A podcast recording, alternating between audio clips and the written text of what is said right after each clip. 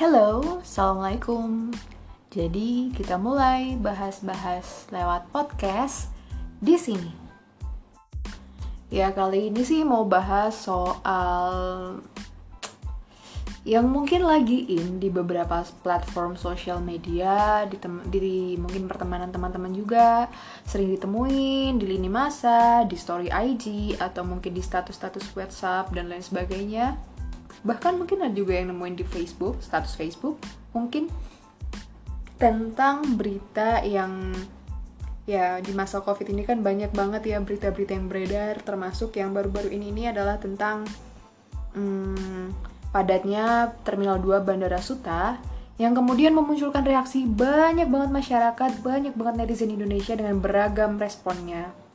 Uniknya tuh banyak yang ya jelas sih, banyak, pasti banyak yang mungkin maaf ya mencela, menghujat, terus habis itu juga banyak yang bereaksi negatif dan lain sebagainya. Dengan ya pola-pola reaksi yang macam-macam, ada yang mulai frontal, ada yang gimana ya ada yang uh, masih agak sopan ada juga yang lebih ke ilmiah kayak gitu. Nah aku mungkin gak mau bahas soal gimana uh, pendapatku soal ya fenomena itu ya fenomena yang keramaian di Terminal 2 Suta tapi aku mau bahas sedikit lebih unik tentang gimana sih respon masyarakat dan ya mungkin tanggapanku terhadap hal itu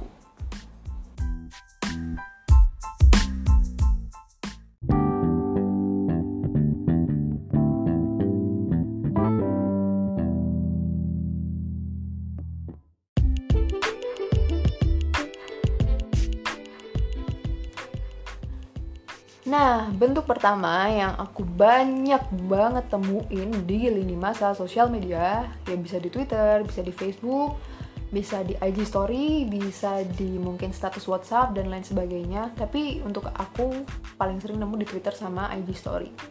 Itu ya jelas kekesalan terhadap kelompok yang rame di Terminal 2 Suta ini, uh, kekecewaan, kekesalan, karena mungkin di saat orang lain pada berusaha buat di rumah tapi orang-orang ini malah pada ngeyel, egois buat pulang atau mungkin egois buat melakukan perjalanan dan lain sebagainya. Dan di saat sudah dilarang untuk pulang, orang-orang ini masih egois buat pulang kayak gitu. Ya, wajar, bentuk kekecewaan itu wajar.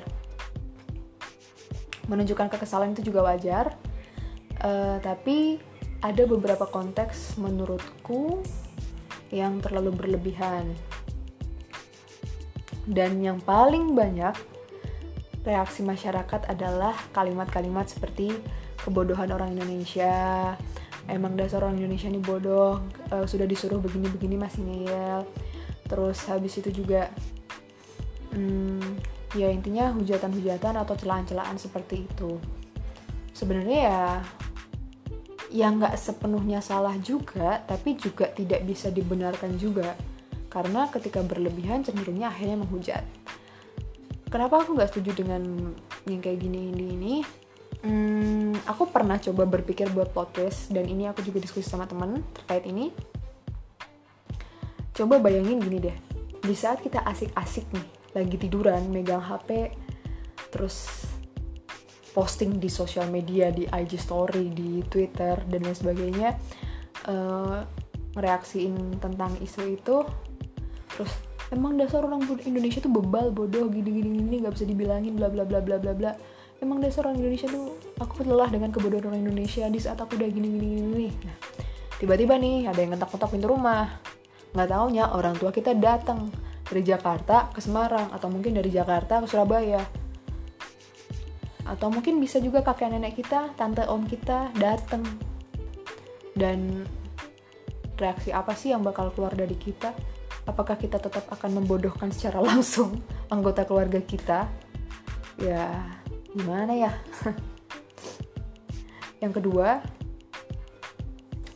uh, aku cenderung ngerasa kita tuh kayak agak double standar Kenapa aku bilang gitu?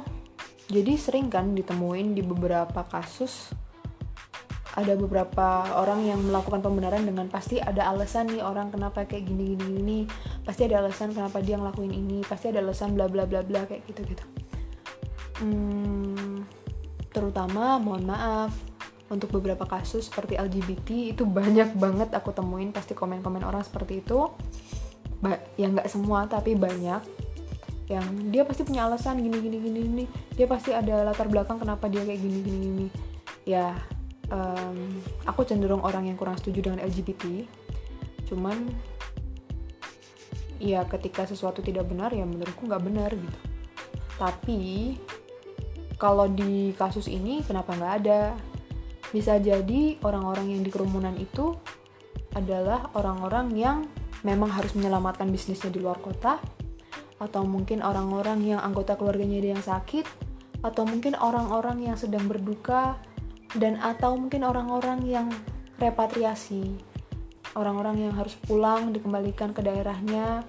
Orang-orang WNI yang dari luar negeri yang harus dikembalikan ke asalnya. Kayak gitu who knows gitu loh. They have their own reason but somehow mungkin ada beberapa yang juga memanfaatkan peluang. Tapi ya bukan berarti itu jadi pembenaran atas tindakan mereka juga cuman pemikiran-pemikiran kayak gini tuh bisa mengurangi tingkat kebencian kita atau tingkat kehujatan kita terhadap mereka. Kasarannya sih gini sih, kalau aku uh, ketika kita apa ya, ketika kita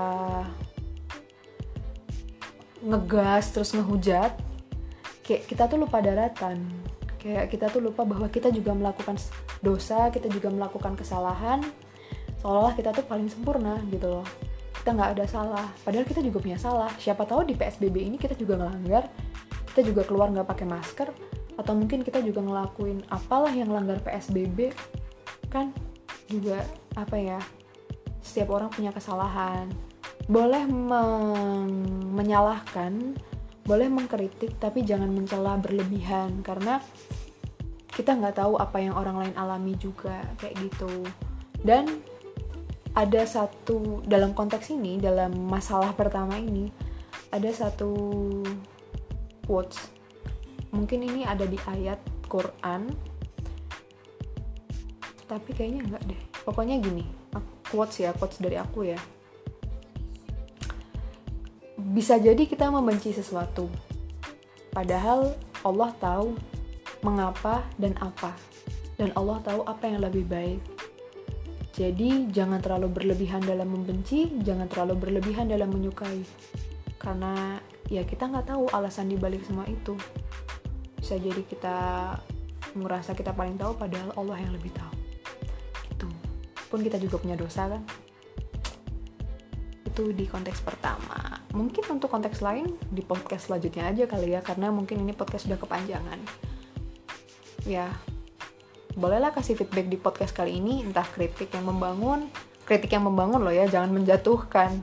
Kritik yang membangun tuh kayak kamu kasih solusi kamu kasih feedback lah kayak gimana aku harus seperti apa lagi dan lain sebagainya atau topik apa lagi harus dibahas gitu.